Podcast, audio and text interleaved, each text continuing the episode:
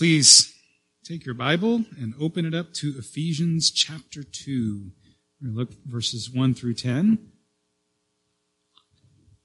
By the way, I haven't said this in a few weeks, but if you don't have a Bible, um, I have one for you. I'd love to give it to you. And so find me after the worship service. So I need a Bible, and I will get you one promptly. We're going through Ephesians. I'll probably be in Ephesians another month, uh, you know, four, five, six weeks or so. Uh, last week we looked at the question, uh, the overall thing that we're looking at at Ephesians uh, this time through is how Ephesians helps us to see life differently, everything in life, all the important things in life differently.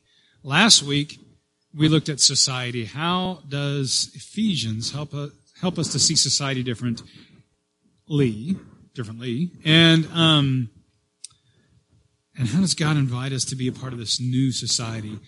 Today, we're looking uh, on a really individual level. How does God invite us to see you being a human being, a real human being, differently? What does it mean to be truly human? So let's read verses 1 through 10.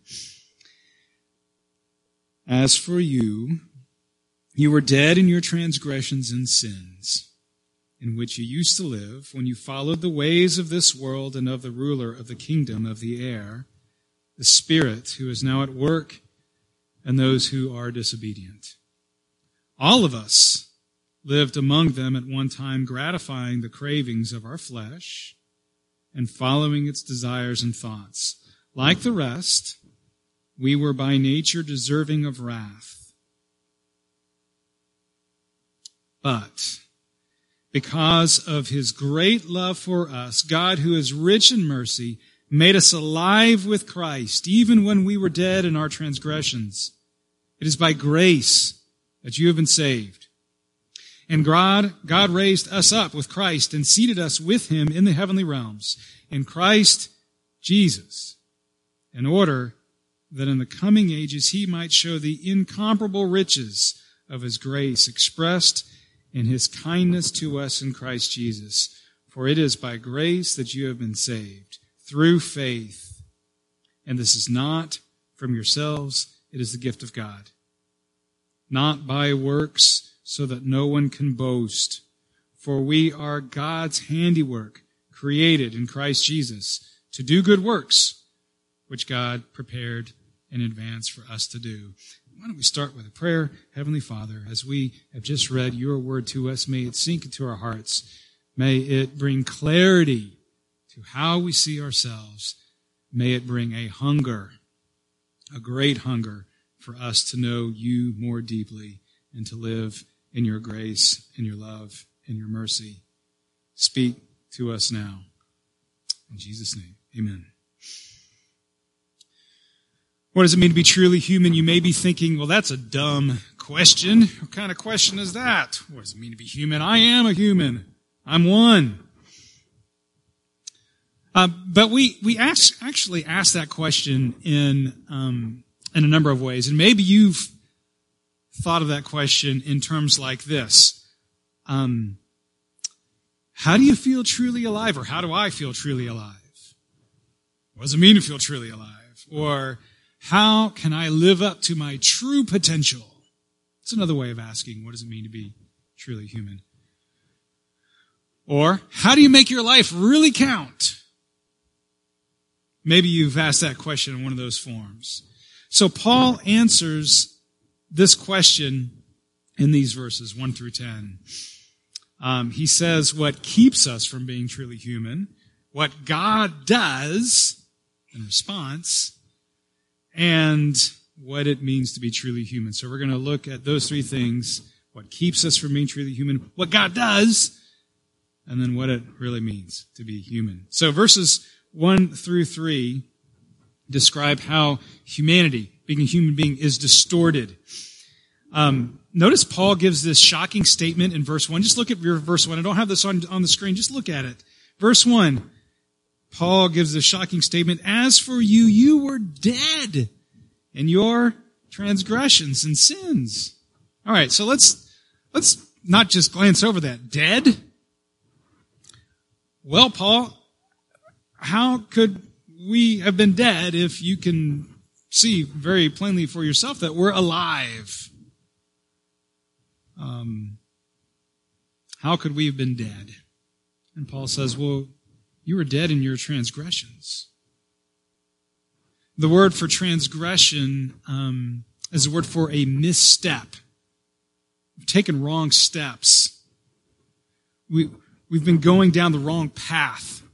So Psalm 1 opens the, the book of Psalms.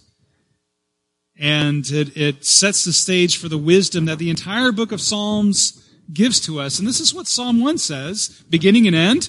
Psalm 1 verse 1, blessed is the one who does not walk in step with the wicked. Psalm 1 ends, the way of the wicked leads to destruction. So transgressions and sin is this path that you walk down, and it leads to destruction. It leads to destruction not because you're happily walking along and then get swallowed up in a giant hole and then you're no more. That's not generally how the path of transgression and sins leads to destruction, but rather, um, think of death, certainly leading ultimately to, to physical death, but death is a distortion, a disfiguring of who you were truly meant to be. And the further that you walk down in this path, the more disfigured you become. God wants you to be a real human being, someone that lives into God's purposes for being human.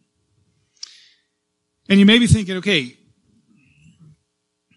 hold on there. You're kind of losing me when you keep talking about what it means to be truly human, because I think I know what it means to be truly human. I am one of them. It means being this warm blooded, red blooded person uh, being human means to have reason, be able to think with intelligence. Someone that has intelligence, independence, intelligent independence, who can act thoughtfully in life. I know what it means to be a human being, and I'm living it. I'm living the human life. So what the Bible does, the Bible says that there is more to being a human being than we can figure out on our own. We need someone looking in from the outside to show us and to tell us what it means to be truly human. So in this passage, Paul mentions three ways people go down this, this pathway that, that slowly leads, or maybe even quickly leads to death and destruction. Um, Three faulty ways of understanding what it means to be human. He says it in verses two and three. So let's go through verses two and three. I want you to see if you can pick out the three ways that uh, we um, can stay down this path that leads to destruction. So starting in verse two, uh, Paul says, "You were dead in your transgressions and your sins, in which you used to live, when you one, followed the ways of this world. Two, you followed the ruler of the kingdom of the air, the spirit who is now at work, and those who are disobedient, Satan, the devil. All of us, all of us, also lived among them at one time, gratifying, three, the, the cravings of our flesh, and following its desires and its thoughts. So here are three ways that Paul says we miss God's mark for being a true human being is this. When we follow in the path of worldly society, when we follow in the path of the devil, when we follow the path of fleshly desires, when we do that, we learn a distorted view of being human. So we're going to go through all three of these. Uh, first, uh, following worldly society. Worldly society tells us being human is about being producers.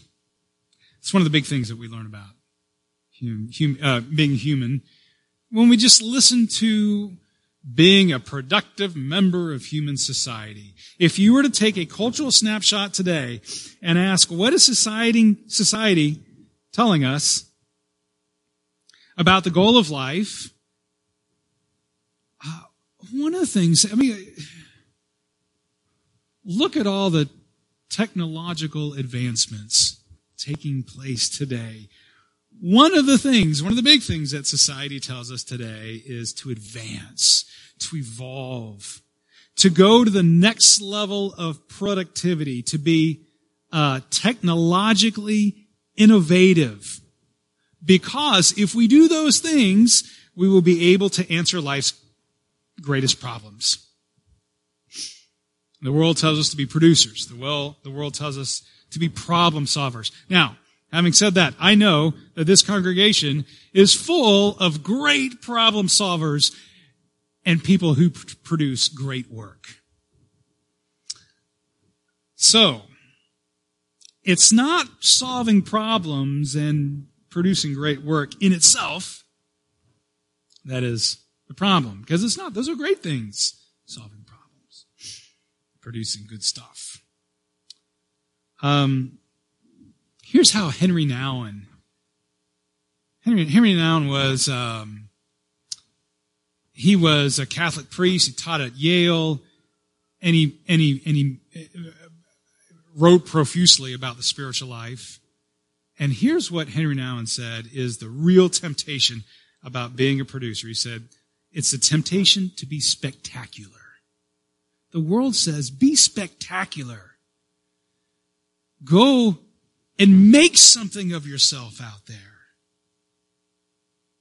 The problem is when we think that if we aren't spectacular or if we aren't being productive, then we aren't living up to our human potential. So that's the, the first error that we can make is when we think life is about going out and proving yourself and being spectacular. Second thing, Satan, following the pathway of the devil. Satan tells us being human is about deciding for ourselves what is right and wrong. I mean, you remember the, the Genesis 3 story, right? Where Satan, in the form of the serpent, tempts Eve to eat that fruit, that one fruit that was forbidden uh, by God that she would eat it. And what essentially the devil tells her is you be your own master. You lead yourself. You figure out for yourself what you want to do. You determine for yourself if eating that fruit would be good or bad, right or wrong. You be true to yourself. Do what you want to do. You be you. And we hear that from you know, out there through society, but also coming, that's the temptation of the devil. Genesis chapter 3. So we can be tricked into believing that what it means to be human is to be your own authentic self. Be true to you. And then the third thing that Paul mentions in these opening verses uh, fleshly desires. Fleshly desires tell us that being human is all about being a pleasure seeker. Uh, what is life about? Someone might answer, well, it's about living life to the fullest. It's about uh, seeing all the sights. It's about owning all the, the newest stuff. About, it's about being sensual. It's about enjoying life. Don't have your head so high in the clouds that you don't enjoy this life now. So Henry Nouwen looks at this this temptation and he said, this is really the temptation to be relevant. Be relevant in life. You know, think about Jesus when he was tempted by the devil in the wilderness. What was the first way that the devil tempted Jesus? Jesus had been out there for 40 days. He was hungry. He was, he, he, he fasted for 40 days, had no food. The devil said, Jesus, why don't you be relevant? You're hungry. Turn these stones into bread. Do something useful for yourself. Be relevant. All of these three things are distortions of God's intent for us. God, let's talk about how they're distortions. God, it's in fact true that God did intend for us to have dominion, to address problems. But we've turned that into domination and we want to create for ourselves our own future. God did intend for us to, to have influence, to lead, but not by rejecting his ultimate authority. And God did intend for us to live physically in a physical world, but not primarily as pleasure seekers. These are three distortions of God's intent for a human being. Now, the interesting thing is that many people would look at someone who is taking charge, someone who is spectacular, doing great things, very relevant things, and say, that's a somebody. Now, that's a somebody right there. That's someone living up to their full potential. So what's the difference between that and the life that God wants for you? I think this is the main difference. God created you first and foremost to be in a relationship with Him. And God knows, well, we don't know this apart from God telling us this, but God knows is that when we are not in a relationship with Him, we are dead. We don't have His life in us. And so Paul next says what God does. When we're, when we're blindly unable to, to get on this other path of true humanity, God steps in. Look at what God does in these two really spectacular verses. Uh, verses four and five. Look at these verses again. But because of his great love for us, God, who is rich in mercy, made us alive with Christ even when we were dead in transgressions. It is by grace that you have been saved. So let's look at two things that God does. God looked on us in mercy. So what is mercy? Mercy is something that you give to or show to someone who is pitiable. And you might say, well, I don't want to be shown pity. Um, and that's the thing about seeing someone as pitiable. They don't have to want to be shown pity for, for them to be pitiable. And so it is with us. Um, God sees us as people to be pitied. Uh, that doesn't mean that we knew we needed pity when we were dead in our transgressions because you probably didn't. Uh, just because someone is a Christian or isn't a Christian doesn't mean that that person is a miserable person. It is possible to not be a Christian and to be very happy. But just because you might be happy doesn't mean that you're not pitiable. Isn't that interesting? Who gets to be the one showing the pity? It's the one on the outside, the one looking in, the one with the true perspective, and that's God. And God sees this human race with pity because he knows that apart from him and his saving hand at work, we're not who he truly planned us to be. As a friend of mine would say, God sees us as vandalized works of art. We aren't realizing the, the true humanity that God wants for us. And um, the Bible teaches that we cannot make ourselves more human. No matter the innovation that we come up with, no matter the, the great leadership that we show, no matter how much pleasure we experience, we cannot make ourselves more human. Without God stepping in and doing something, we can't even be aware that we're off course. We're dead on the inside apart from God's work. And if you're dead on the inside, you cannot give yourself life. You cannot see that you're on the wrong course. God has to do something first. God steps in. Look at verse 5 again. How does verse 5 begin? Ephesians 2 verse 5. And God, He made us alive. He breathed new life into our inner being. He made it possible for us to realize our desperate need for God and to reach out to God. And I hope this morning that you have felt or that you feel this desperate need for God.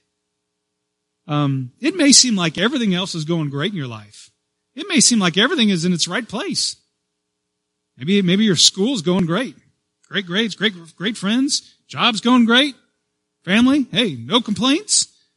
Maybe it seems to you that everything is in its right place in your life. But you were made to be in a relationship with God. He made you for eternity, and you cannot receive that relationship with God by having everything else in its right place in your life. You can only receive it by putting your faith in the love of Jesus Christ. And so the other thing that God has done, end of verse 5, it says that God has saved us by grace. He saved us by grace. Let me suggest a thought. Being saved by God's grace means that 100.00000% of your salvation is given you by God. Not 99.99999%, the full 100 exact amount of your salvation is given to you by God. Ephesians 2 verse 8 says, For it is by grace that you've been saved through faith. And this is not from yourselves. It is the gift of God. And the word this that I've highlighted there this refers to your whole salvation, the salvation that you've received, grace that you've received. Your faith is included in that. All of that is a gift of God. He gives it to you. And, and you just receive it. You don't do anything to acquire it or to procure it or to earn it. You don't show your sincerity to God first and then He says, okay, let me give you this gift of salvation. God doesn't look ahead into your future and know, oh, what a great person you're going to be one day, and so therefore give you your salvation. God gives your salvation to you first. He makes you alive. He gives you His grace. And all you do is you just receive that gift. And by the way, don't think of your salvation thinly here. What I mean by a thin view of salvation is salvation is that thing that happens to you when you die, you go off to heaven. That's, that's a thin view of salvation. That's a small, that's a great, I mean, hey, that's, that's a great thing, right?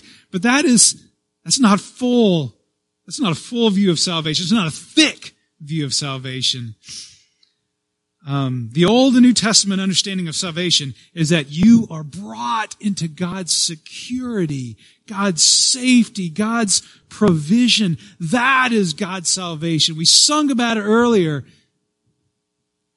End of Psalm 23. Surely goodness and mercy will follow me. And that verb there really means will pursue me. Surely your goodness and mercy will pursue me all the days of my life.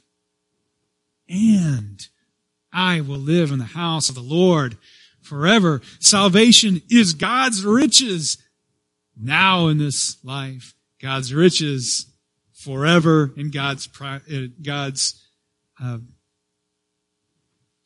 presence. Salvation is God's riches. This life and the life to come. You may have heard uh, grace explained that way, that grace is God's riches at Christ. I have a slide for that. Yeah. God's riches at Christ's expense. That's a, that's an old, that's an old pastory way of putting grace. It's a pretty good way of putting grace. God's riches at Christ's expense. God gives himself to us, that salvation, and then we give ourselves to God as a response to that salvation, not as a trigger of our salvation. And it's really important that we understand this because I, w- I want you to notice this small phrase at the end of verse 9. The end of verse 9, uh, well, here's verse 9. Not by works. Here's the end. So that no one can boast. And that's a really strong causal connector in that verse. It is, It is, our salvation is not by works, causing for the purpose of no one being able to boast. It makes me wonder, why does God not want us to boast? I'm not talking about boasting about like a great performance you gave or a great test score or not, not that kind of boasting. Boasting in our life, boasting in our life with God. Um, why is it that God does not want us to boast? So that we'll stay dependent on Him. God never wants us to get complacent. God never wants us to think, oh, well, things are going pretty well in my spiritual life now. I, I could, I got my act all together. I can coast. God doesn't want us to think, um, oh, you know, I, uh, cruise control from now on in my Christianity. Um, God wants us to keep coming to Him for our, for His gifts. God wants us to keep being grateful for how He works in our lives. God wants us to see Him as our primary sustainer so that we will depend on Him.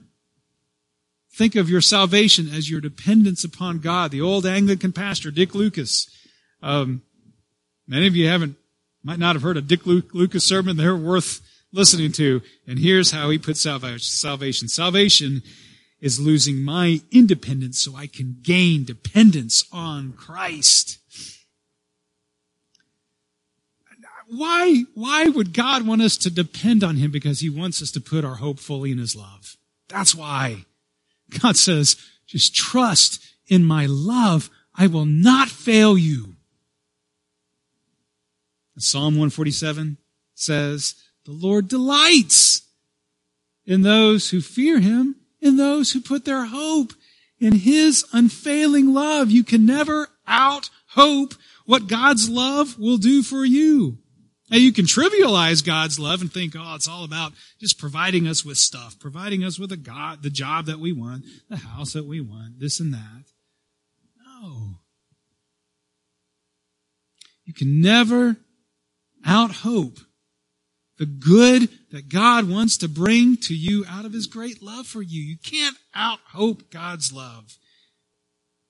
You can't out hope God's tender, tender love for you. You can't out hope how much God desires to walk through this life with you. And what God, what, what God does is He, is He, or what Paul, as he writes these verses, what God speaking through Paul does is He sets us up for this great picture, finally, of true humanity in Ephesians 2 verses, verse 10. true humanity. We are His, we're God's workmanship, created in Christ Jesus for good works, which God prepared beforehand that we should walk in them. Going through each of those little parts there, we are God's workmanship. Notice the word that you filled in. You're God's workmanship. Or if you prefer the, the, how the, the New International Version puts it, you're God's handiwork. They mean the same thing. And I have to tell you, every time that I've read that verse, and I've read that verse a lot, every time that I've read that verse, I've always read the emphasis on workmanship, uh, putting, putting kind of the emphasis on just the artistry, the, the, in, the deliberate artistry with which God has made us. That's how I've always seen it. You're God's workmanship. You're God's masterpiece. You're God's handiwork. But the real emphasis of that verse is His. You are God's. You, the, the verse actually reads like this His workmanship we are. See, the temptation, it's what the world wants you to do, to see your life as your own workmanship, your own handiwork, and for you to try to prove your own worth, try to be productive, try to be innovative. Try to be spectacular. Try to be relevant. No. You are handiwork. You are workmanship, but you're God's handiwork. We're created in Christ Jesus. And we toss around the phrase, you know, being a self-made man.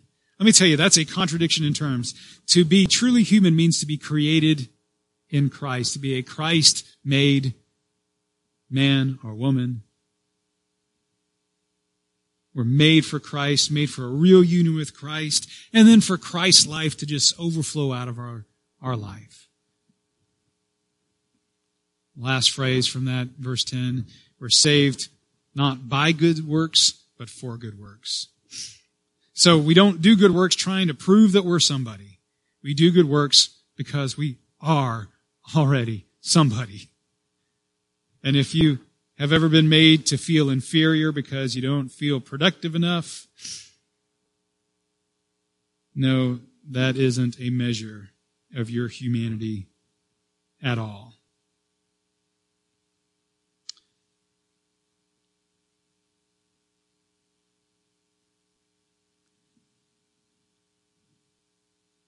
I want us to know that true being a truly human person is nothing short of walking in union with Christ Jesus.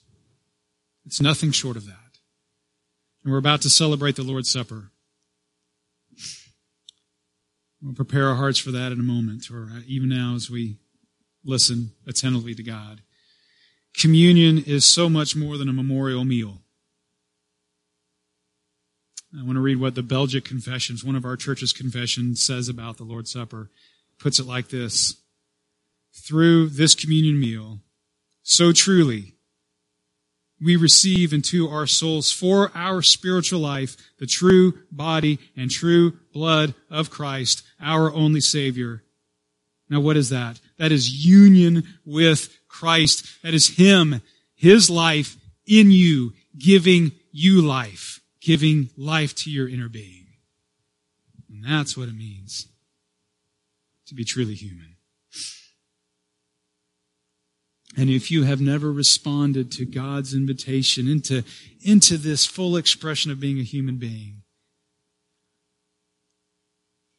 God's invitation to receive life, to get off of that destructive path, to walk down the path of life, you can do that this very morning. You can receive the gift of salvation, God's riches God's riches in this life and in the life to come. Let us pray.